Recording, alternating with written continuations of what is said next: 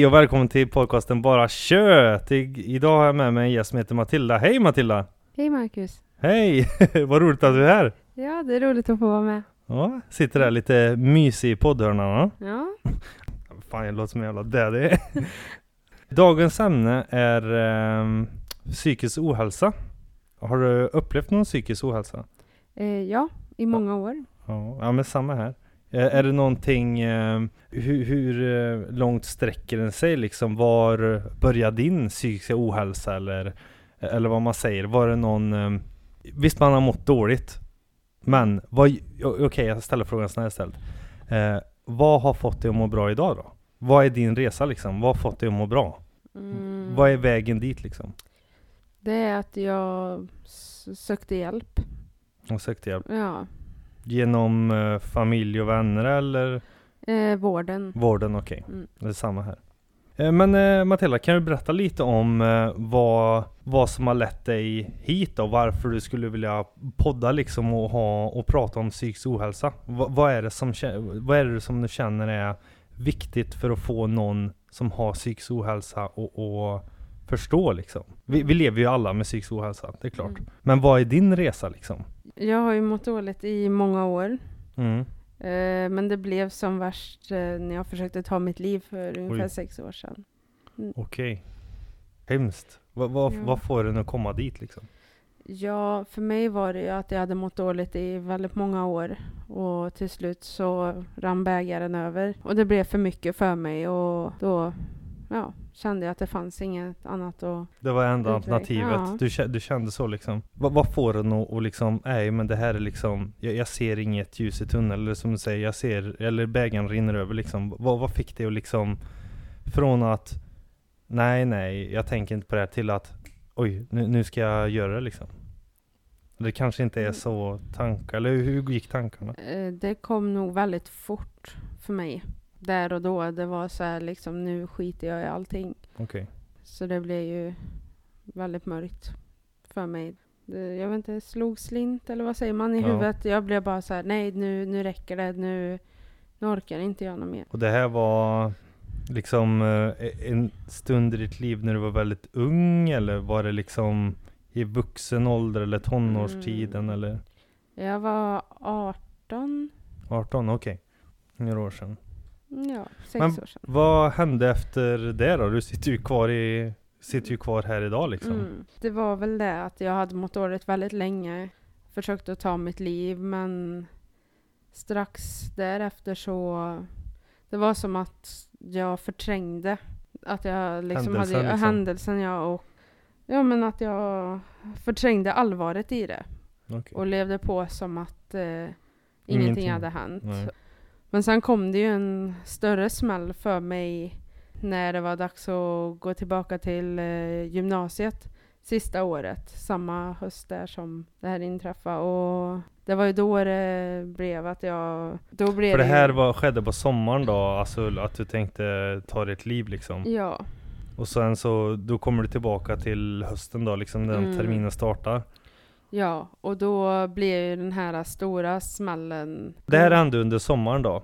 Att eh, du försökte ta ditt liv och sen kommer du tillbaka till hösten. Va, Vad var det Mm. som hände när du kom tillbaka till skolan? Nej, men det var att jag skulle börja sista året. Jag var taggad för det, men det blev väldigt stora förändringar i min plan för det året Okej, ja. i skolan. Och då kände jag liksom att då kom allt det här som hade hänt under sommaren och min psykiska ohälsa liksom kom ikapp mig och då Någonting som du inte hade bearbetat då. Ja, men jag hade ju förträngt mycket och inte förstått allvaret i det eller inte velat se det och då var den här grejen det liksom som fick det att verkligen bli den hårda smällen. Ja. Eh, och då blev jag utbränd. Okej.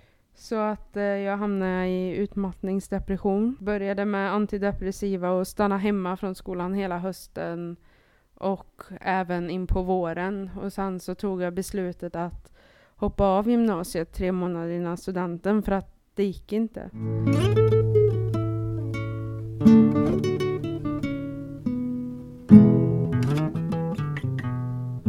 Hur blir man när man blir utmattad? Men för mig var det ju att det bara tog stopp.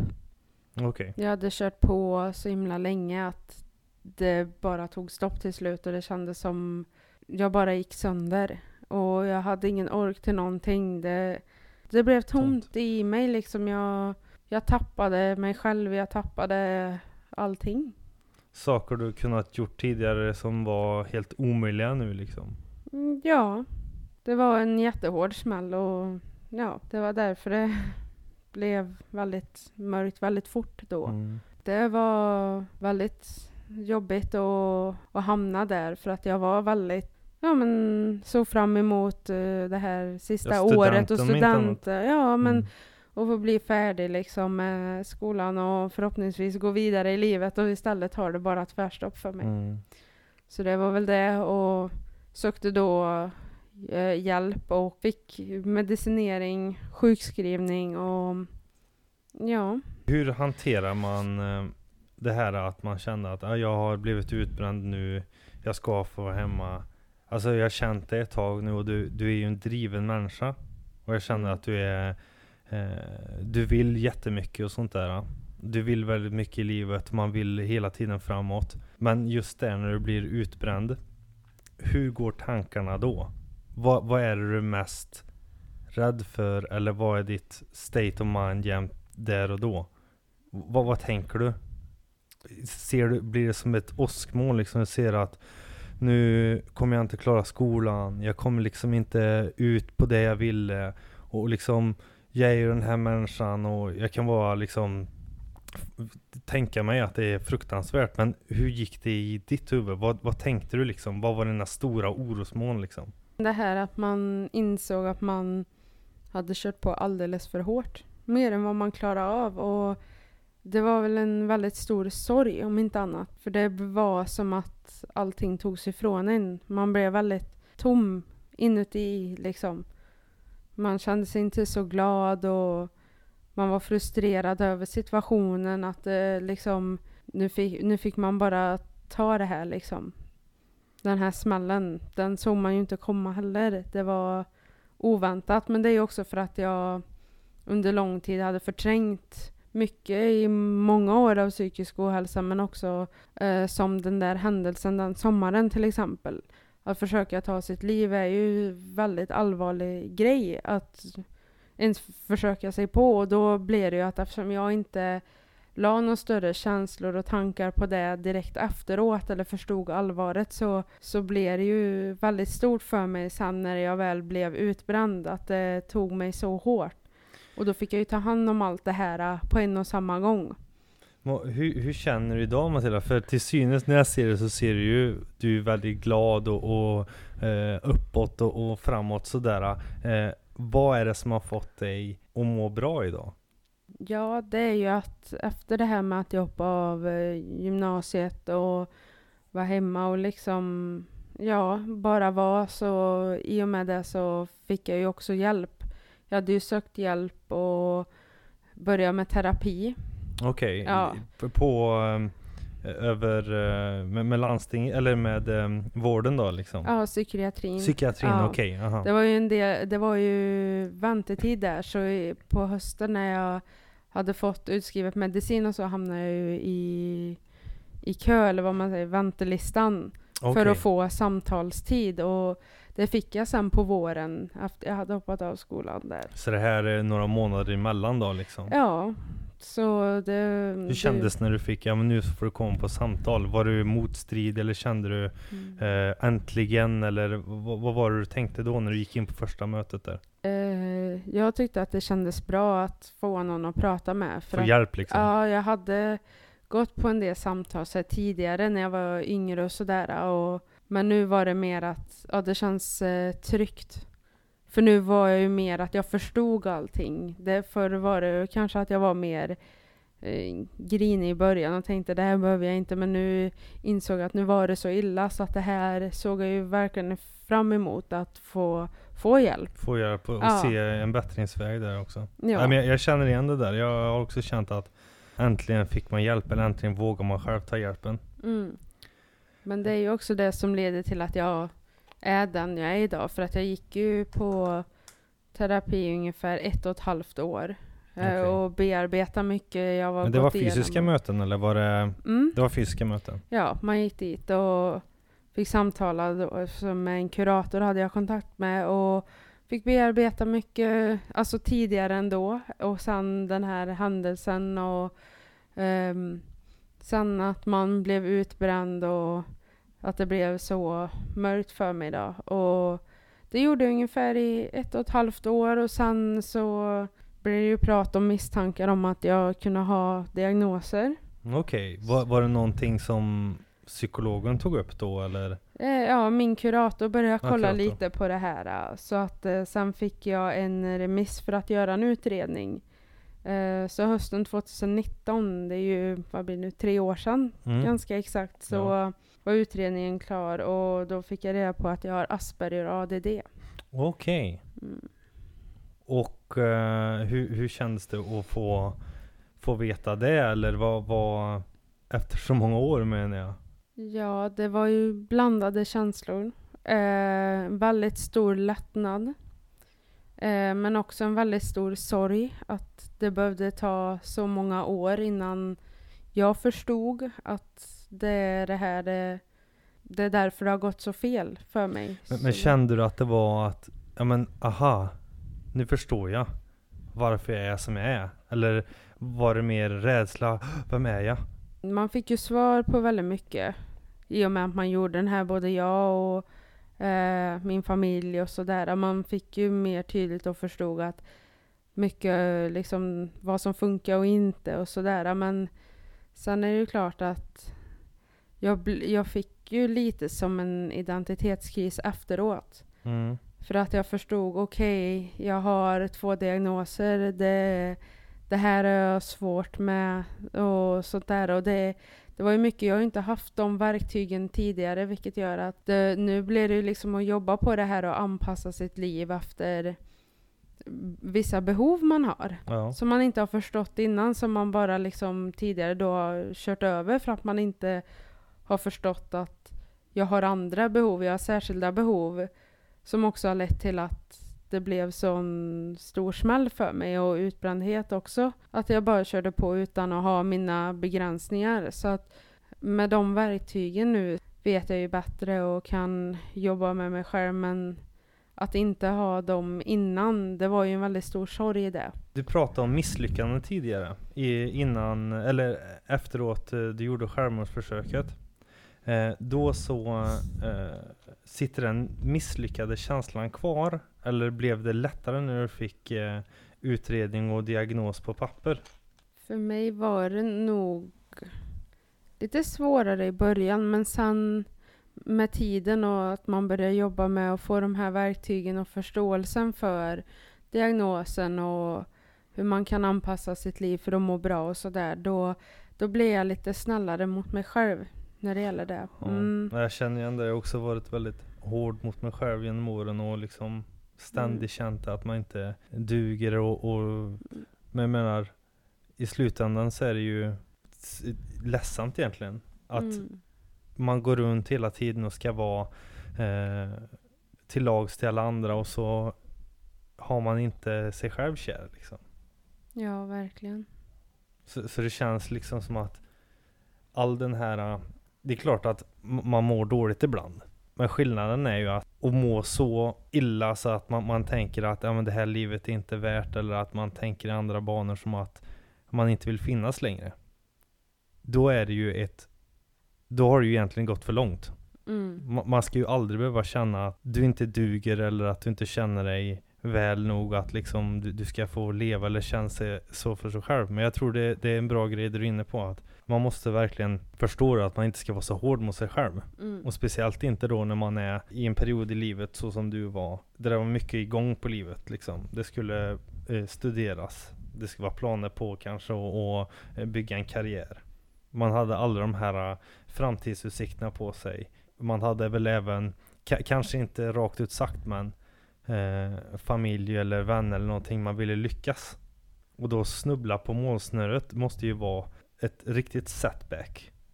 Och det är så som du är inne på också, om man inte har rätt verktyg. Då är det väldigt svårt att kunna komma upp eller hoppa upp på hästen igen. Mm. Och det är jättesvårt för folk att, inifrån sig själv på sitt personliga plan, men det som jag har lärt mig genom åren också när man har mått jättedåligt. Det är ju det att det är du som hjälper dig själv. Mm. Det är ju du som får dig att förstå att alla förtjänar att må bra och, och det förtjänar jag också. Mm. Men jag tror många känner, både du och jag så som jag pratade om också, att livet är ju väldigt flyktigt. mm. Jag menar när det väl är dåligt, när man har psykisk ohälsa och när man mår jättedåligt, då är det jättedåligt. Och då är det Mm. som du säger, då är det kanske att "Ja, men jag vill inte finnas mer. Men Mm. när det väl är bra, då är det jättebra. Mm. Men att hitta en balans i det, det är ingenting som man kan sitta och prata med. Det är en så stor grej för en. Och liksom acceptera för sig själv att jag kanske inte mår så bra. Mm. För jag var väldigt motstridig mot att ta emot hjälp när jag mådde som sämst. För jag Mm. såg inte det själv. Och jag Mm. tänkte hela tiden, men jag har väl inte jag mår väl inte så dåligt eller eh, jag klarar väl det här själv. En sån här klassiker. Men jag menar känslan, för, eller, känslan av att liksom gå iväg och verkligen få hjälp och ha de här verktygen. Det är liksom som dag och natt. Och det är lite därför också man känner att man att jag, man vill få ut eller vill prata om det här för att det är sån stigma kring det. Mm. Det finns många som mår dåligt. Och det finns många som inte tar sig ur.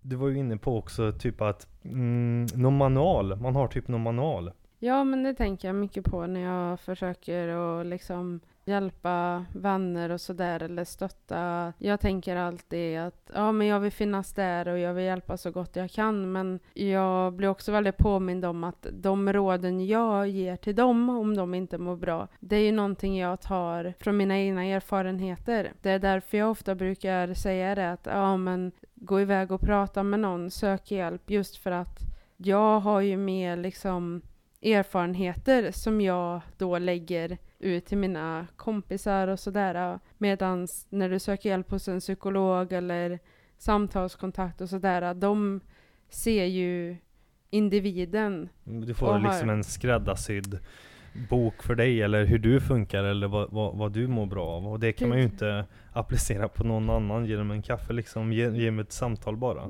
Ja, precis. Och det är därför jag tycker att det är viktigt att söka hjälp. För att jag kände det när jag gick iväg på terapi, att jag blev sedd för den jag var. Jag fick eh, stöd och råd utifrån det jag berättade och det som liksom kan funka för mig. Och då var det ju mer utifrån som sagt det jag varit med om, mycket det jag berättar hur jag känner, tänker och mår.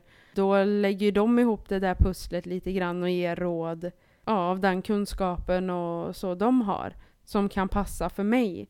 Medan jag har lärt mig allt det här om mig. Men om jag ska ge råd till någon annan, då använder jag ju mest min manual. Okej, det här funkar för mig. Men det finns ju ingen garanti att det kan hjälpa någon annan. Nej. Alltså för att vi är individer, vi, vi har olika eh, behov, vi har eh, liksom, vi behöver olika typer av vägledning. Och det, det, jag, jag känner det själv att det är väldigt svårt och jag kan bli vars om det att ja, men jag har lärt mig det här. Men jag tänker också att jag kan ge det som råd. Men det är lite det här med råd att man kan ju aldrig förvänta sig liksom att någon tar till sig det och gör det som man har sagt. Och det är ju för att det kanske inte funkar för den personen. Det är väldigt viktigt. Det är Ja nej men alla har ju sin egen väg att gå men jag menar i allt detta, om man pratar om terapi eller om man pratar om och, och självhjälp sådär liksom. Det, man når ju aldrig eh, över kanten om man inte förstår själv att Alltså jag mår dåligt, jag vill ta hjälp. Det är också skillnad Mm. för att jag, vet de jag umgicks med förr eller vänner och sånt där liksom att ja men de, kanske vill ge stöd eh, utifrån deras perspektiv då. Ja, men Mm. gör så här, gör så här, då klarar du dig i livet. Men jag menar, när man har följt alla de stegen och märker så här, men jag mår ju fortfarande dåligt. Det är, jag står ju fortfarande kvar på samma eh, plats som jag var för, för, för några år sedan då, på den tiden. Men och just det här steget att förstå för sig, eller och, och liksom eh, ta sig eh, modet och gå iväg och tänka, ja, men jag mår inte bra. Jag, eh, jag i mitt fall då, jag, jag som var alkoholist på den tiden liksom och, och, och säga, men jag behöver hjälp. Jag, jag mår eh, dåligt. Jag vill liksom inte att mitt liv ska förgås. Jag, jag vill, jag vill leva liksom. Mm. Och det var ett jättestort steg. Mm. Men det här är ändå många, många år sedan. Och jag menar, det är inte så här äh, dag och natt. Mm. Att direkt du får hjälp eller går iväg eller tar tag liksom, för det är ju ett stort steg också, så blir det bra. Men så är ju inte fallet. Nej. Det är ju det att när du har gått på, jag vet inte om du känner igen, men när man har gått på eh, en session sådär, det blev som en liksom lampa över huvudet på mig bara att det här är någonting du måste jobba med liksom. Jag Mm. hade en psykolog som sa till mig det att ja, men vi kan hjälpa dig eh, upp till balans. Alltså att du inte mår eh, såhär, ma- jätteglad eller eh, att du är nere liksom. För det är oftast att man är bara nere på botten. Men de kan bara hjälpa liksom till balansen. Det här med att du ska vara glad eller att du ska må bra. Det, det, det är liksom utöver deras. För du, du kommer ju dit. Eh, de, de eh, behandlar ju dina symptom. Ja, jag mår dåligt. Jag, jag känner att livet är inte värt. Eh, kanske terapi i samband med någon medicinering. Men där är det stopp. Från vårdens sida. Mm. Men det är just det här lilla myntet också. Nu, nu, alltså det, det kan ju appliceras på alla typer av eh, psykisk ohälsa. Men jag menar, om jag utgår från mig själv, för det är ju min manual liksom, vad, vad min synvinkel på det är att när man väl kommer dit och förstår då att ja, men, det är du själv som ska, göra så att du mår bra. Mm. Det, det var ganska så här wow, och jag tänkte det i huvudet själv också. För att jag fick ju för mig liksom att man gick dit och så blev man bra. Precis som någon har brutit benet. Mm. Ja, jag har ont i benen. Ja, men lagra det, det är bra sen. Mm. Men så funkar det inte riktigt med huvudet. Utan det, det är ständigt att lära sig de här verktygen. Varför kom jag dit från första gången? Eh, varför kunde jag inte hämta upp mig? Varför kunde jag liksom inte må bra på egen hand? Och det får man ju hjälp med också. Men det var just den eh, lilla knappen som fick det att, ja men aha, det är den balansen jag är på nu, det jag har fått hjälp av eh, sjukvården. Eller ja, läkare eller terapeuter. Det är att jag måste göra den biten själv. Men jag tycker det var lite som att man när, när jag gick i terapi, det blev ju som att jag fick skriva min egen instruktionsbok. Mm. Det är olika delar. Det, det är det som är det individuella, vad man behöver hjälp med. I mitt fall så var det ju att ta hand om det här med depressionen. Varför mår jag dåligt? Vad är det jag gör som, som gör att jag mår dåligt? Vad beror det på? Sen var det ju också mycket när jag hade fått min utredning. Då började jag jobba med att förstå mina diagnoser. Vad innebär det att ha den här diagnosen? Vad är det för saker som beror på den? Och, och då var det ju så att i och med att det här med att skriva sin egen instruktionsbok, det är det ju de här kapitlerna, alla bitar som man kanske i mitt fall då har svårt med. Som struktur, sociala sammanhang och sådär. Där får jag ju lära känna mig själv. Vad behöver jag för att må bra? Vad, behöver jag, vad har jag för behov som behöver uppfyllas? Hur uppfyller jag dem. Och det är ju det jag har byggt upp mig själv på som gör att jag mår bra idag. Och det är också den manualen och den instruktionsboken som jag utgår från när jag stöttar mina vänner också. Att ja, men jag gjorde så här eller jag, jag tycker det är en bra grej att göra. Men ofta så tycker jag att i slutändan så leder det alltid till att jag säger att jag tycker, eller frågar eller säger men sök hjälp. Mm. För att det är så jag har byggt upp mig själv och jag, jag har ju haft bra stöd från familj och vänner sådär genom alla år också. Även när det var som värst och när det var som bäst. Men just det här att förstå att det är så individuellt. Mm. Ja, men alla har olika Ja. sätt att må bra liksom. Det är, Ja. det är ingen generalisering. Nej, och man måste bara bli medveten om att man, att man kanske inte mår så bra. Nej. Som man får för sig att man gör. Att man tänker, ja men det är inte så farligt också. Nej, nej men för mig var det viktigt om att bli medveten om att det här funkar inte, jag mår inte bra. Och det Mm. var efter det, och det var ju när jag hade gått eh, liksom igenom många år av att- inte uttrycka mig hur jag kände och sen att jag försökte ta mitt liv men den här smällen som blev sen Mm. när jag var mitt uppe i det här Åh vad roligt med sista året på gymnasiet och så här, och sen kommer den här smällen och bara tar allting ifrån mig. Mm. Mm. Då blev jag ju medveten på riktigt att okej, det är någonting som inte stämmer här.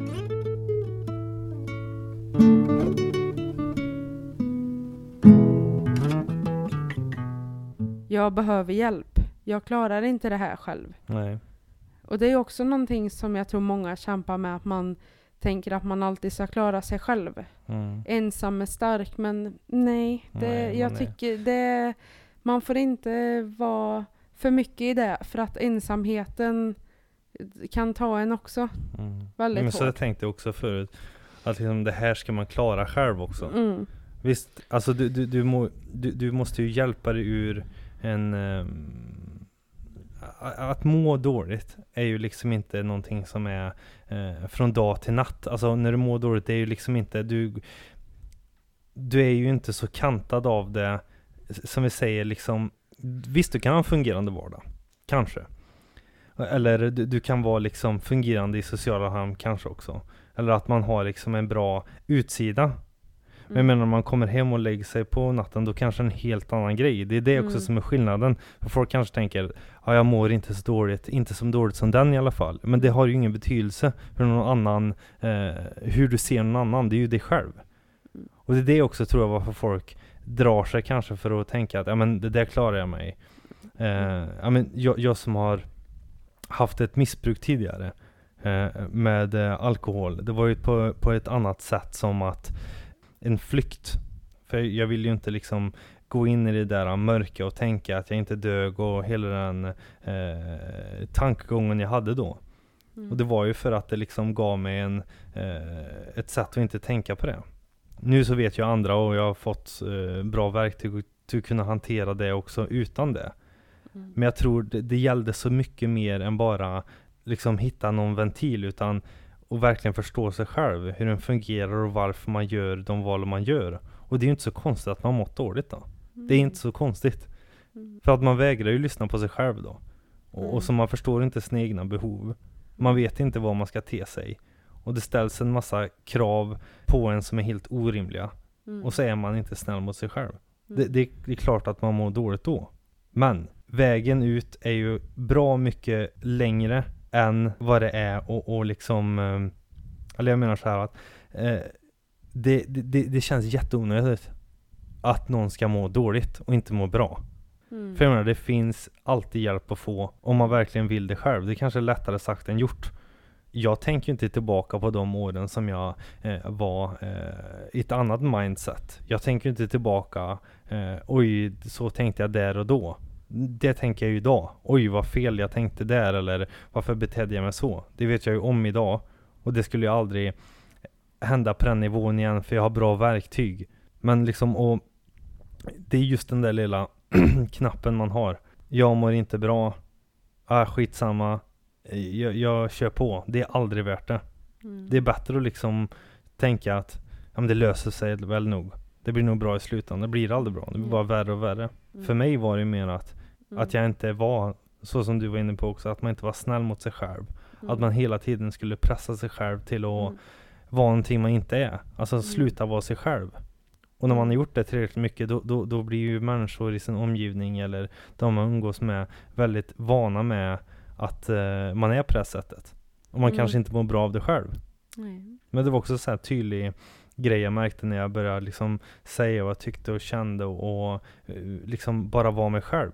Och när jag känns lättare för mig själv. En del människor reagerar "Ja, men sådär, men det här är ju den jag alltid har varit. Man, man har maskat utifrån och eh, folk har ju frågat mig många gånger, "Ja, men det såg jag aldrig. Nej, man gör inte det. Nej. Man, man ser inte lika tydligt som man gör kanske med en kroppsskada, att man har brutit benet eller man har sår i handen eller vad som helst. Mm. Man ser inte vad som försiggår i folks huvud. Mm.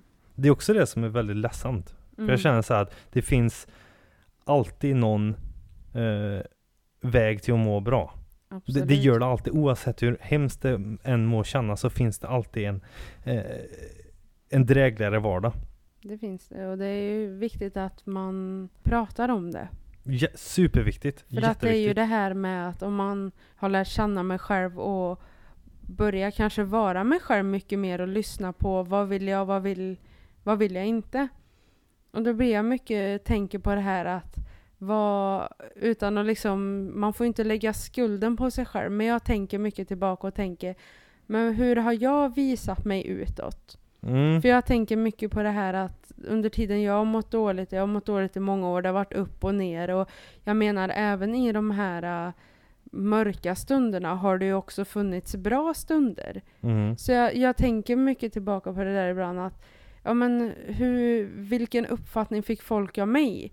Det var ju lite det här också med självmordsförsöket att jag nästan skrattar bort det. För mig, jag la ju det som, en, som ett försvar i mig själv och sa att det här var en fyllegrej för det hände också i Mm. Samband med skydda, lägga Ja. undan det liksom. Jo men det är det jag menar och liksom om jag pratar lättsamt om saker eller skrattar bort det lite, det är klart att folk runt om Tar kanske inte inte på för heller... stort allvar, nej, nej. nej. de förstår kanske inte allvaret för att man själv inte själv gör det eller att man, ja men att man, som du pratar på, det maskar i det. I Mm. det. Och det, det är det här som gör att det blir väldigt svårt. Men det är så viktigt att lyssna på sig själv och öppna upp sig och ta hjälp om man om ens man tanken flyger förbi att man behöver hjälp, sök hjälp. Det behöver inte ha gått det ska inte behöva gå för långt innan man söker hjälp. nej Jag tänker inte. att har man en viss oro och känner det här är svårt att hantera själv, sök hjälp. Om det så är att du bara behöver gå och prata fyra gånger, en gång eller eh, liksom tio gånger. Det, det spelar ingen roll. Det viktigaste är att man lyssnar på den här känslan inom sig att jag mår inte bra. Nej. Det här behöver jag prata om. För ibland kanske man bara behöver gå och prata om en grej. Men när man väl pratar om den grejen så upptäcker man att det är mycket mer. För så var det för mig. Ju mer jag började prata, ju mer insåg jag att det fanns mycket grejer. Det var ju också en sån grej när jag gick iväg för den här utmattningsdepressionen. Då ser man ju också att det- också var så att jag hade diagnoser. Och de har jag haft hela livet. De har ju varit med och ställt till det mycket för mig också för att jag inte haft verktyg och förståelse för vem jag faktiskt är och vad jag har för svårigheter, vad jag är duktig på, vad jag inte är bra på eller vad jag klarar av och inte klarar av. Och jag tycker bara att det är så viktigt att man, man måste lyssna på sig själv och stå upp för sig själv. Och det är lättare sagt än gjort men man, som sagt, man kan få bra hjälp också. Det, behöver inte, det ska inte behöva gå så långt att man försöker att ta sitt liv eller att man blir utmattad. Jag menar, jag var bara 18 år. Livet skulle börja för mig, Mm. tänker jag. Och det är mycket en sorg i också sen när man fick de här diagnoserna. Det var väldigt lättnad, men det är just den här sorgen att så här många år har jag mått dåligt. Jag har inte förstått att jag har de här behoven. Liksom jag, om jag, inte, jag har inte till exempel så mycket eh, energi. Liksom, jag blir väldigt lätt hjärntrött. Hade jag förstått det Vad är dina strategier idag då för att du ska må bra? Eh, det är att eh, lyssna på mig själv. Eh, bli bättre på att säga nej. Och inte må dåligt över det. Vad, vad är det senaste du har sett som du har liksom Det här var verkligen inte jag förut. Nu gör jag någonting som är bra för mig men eh, som jag inte hade ens tankar på att göra förut. Mm, det är nog eh, mycket i det sociala. Okej.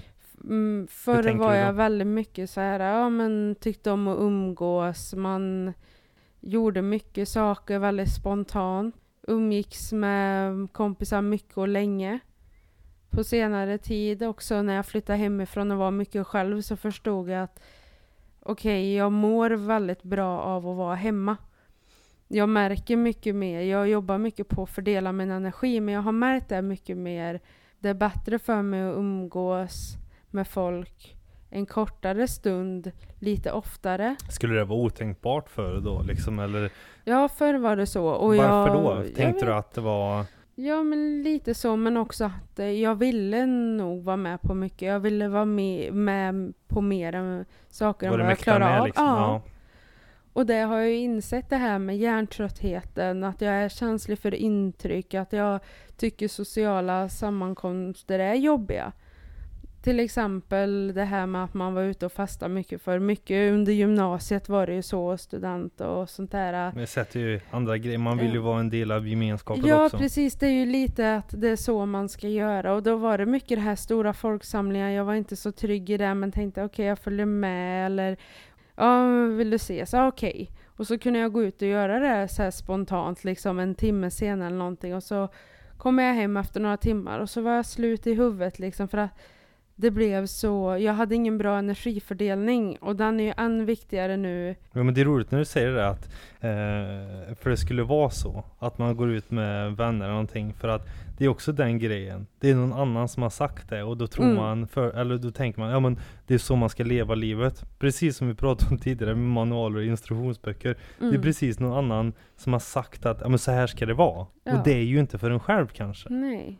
Man försöker göra någonting där man inte eh, har rätt verktyg till för det första och någonting man inte vill men det ska bara vara så. Mm. För vem? Det, det, Mm. det känns ju så helt sjukt. Mm. Jag ska gå ut här bara för att eh, samhället säger så eller för att eh, normen säger så att jag ska vara Mm. ute och man ska hänga med vänner, man ska göra så. Och så känner man att ja, men det här kanske inte är för mig riktigt. Ja men jag vill passa in också. Mm. Jag, jag vill känna mig en del av gemenskapen.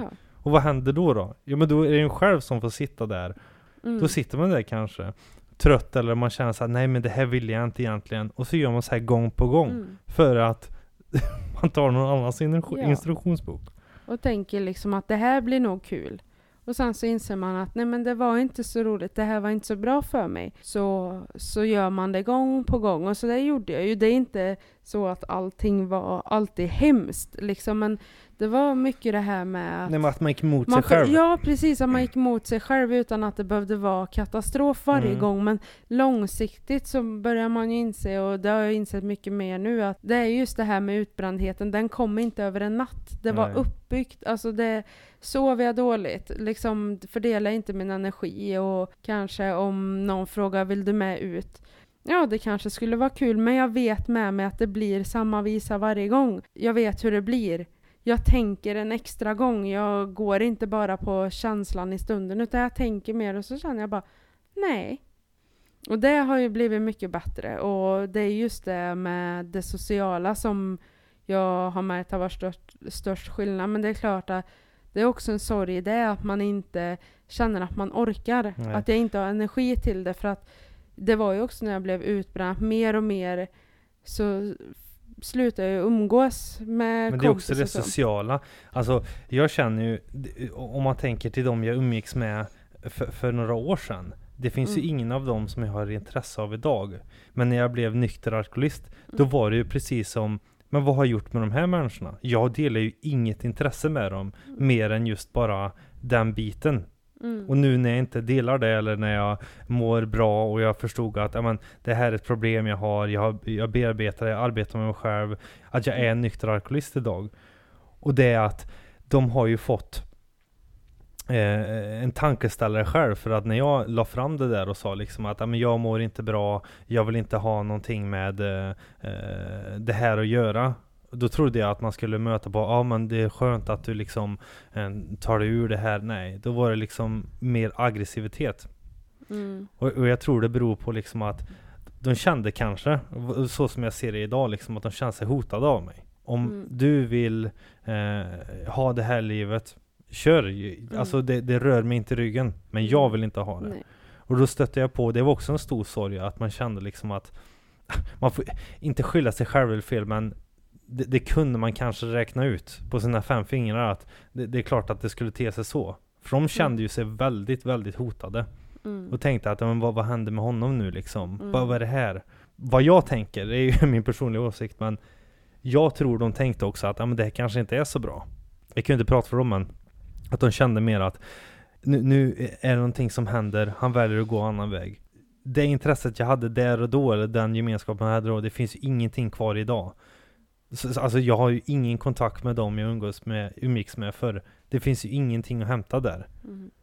För jag menar, det, det är ju ett stort svek också att få, och då kan man ju fundera, var de eh, riktiga vänner eller var de bara liksom där för att eh, man hade någonting att umgicks kring? Det kan jag Mm. känna en stor sorg. Men just det Mm. med sociala, jag är ju väldigt social och öppen och, och Mm. gillar att prata sådär och, och, och vara, umgås med, med folk. Men just den biten gjorde mig väldigt eh, försiktig Mm. på vilka nya kontakter man har och, och sådär. För jag kände mig jätte, jättesviken i, i eh, några år där. Och jag kände Mm. så att men, det, det finns ingen ärlighet liksom.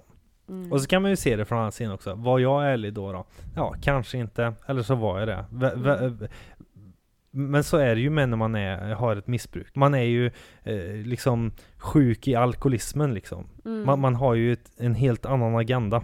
Mm. Man är liksom eh, egoistisk, man är bara en, en, enspårig liksom att eh, skita alla andra, bara mig själv, mig själv, mig själv. Jag, jag menar, det gäller ju alla, inte bara vänner utan eh, familj och allting, att man blir väldigt intetsägande till folk. Mm. Man, man vill inte för det första höra att man har ett bekymmer. Och det, det var just det jag kände liksom när man har sett någon kanske på senare år. Att de inte alls på samma våglängd och det Mm. känns att ja, det kanske var rätt, eller det, det var rätt beslut jag gjorde. Men jag tycker ändå synd, för jag finns hjälp för alla. Mm. Jag menar, jag mådde ju psykiskt dåligt för att jag gjorde ju inte saker jag ville. Utan jag förträngde det hela tiden, la lager på lager och liksom eh, hade eh, kompenserade med annat för att eh, jag trodde det gjorde mig bra, att jag mådde bra. Och då ville jag liksom inte gå till kärnan. Men nu när jag gått till kärnan och fått förstå mig själv och när jag sitter här idag och mår bra. Mm. Inte bra varje dag kanske, men jag mår, jag, jag är ju över balansen. Jag, jag, jag mår ju bra, jag, jag går ju liksom inte ner till botten igen för jag har rätt verktyg. Mm. Men det känner jag, men med just det sociala, att det, är- jag har, inte svårt, men, men jag har, eh, jag är väldigt, väldigt försiktig vem jag väljer att ha i min närhet. Mm. För jag har känt mig ända sedan när jag var liten liksom. Jag har alltid varit rolig eller eh, liksom vill få folk och, och plisa andra eller vad ska man säga? att People liksom, pleaser. People pleaser. Och man blir väldigt uttömd i det och det har gjort mig ehm, rädd liksom till, till att, att bygga nya kontakter. För att jag stött på så många som eh, jag har känt mig svikna av. Känner du igen det? Jag vet inte. Jag, menar inte, visst man kan växa ifrån varandra. Det är Ja, inte det. Jo, det- man kan växa ifrån varandra. Men, men jag menar man har haft en, eh, eh, om vi säger du, du mådde dåligt när det var en period av livet. Kände du att folk tog avstånd? Ja, men jag känner att jag har fått väldigt bra stöttning. Det var också jag som tog mycket avstånd och det blev så naturligt på något sätt. För att var det jag sorg i det? Att du kände att, Ja, det tyckte jag var jobbigt såklart. Att eh, helt plötsligt, jag, jag försvann ju från det. här. Jag menar, jag gick i gymnasiet, hade en del kompisar där som jag var ni en med. tight grupp liksom? Eller? Ja, men några stycken sådär umgicks jag ju med. Och det, jag menar, det blev ju så att när jag liksom hoppade av gymnasiet och blev hemma så mycket, då, då hade jag ju inte den gemenskapen längre här med sista året. Man förbereder inför studenten, man har ju alla sitt eget också. Och jag hade så mycket med mitt och jag orkar inte så mycket så jag har ju tänkt mycket när jag tänker tillbaka att det var väldigt mycket jag som tog avstånd också för att jag klarar ju inte av. Så att jag känner väl mig inte sviken så att folk inte har funnits där. Det, det, det, kanske dumt att jämföra men för, för Ja, det är ju vi har olika ja, problematik Precis, det, det, det är skillnad Ja. också i, i vad det är och, och sådär men det, är klart det finns eh, närmsta familj och sånt där som alltid funnits där för en. Mm, Det är klart de har gjort det. mm, Men just när det gäller den här sociala biten du var inne på förut, folk ringer och ska göra det och det.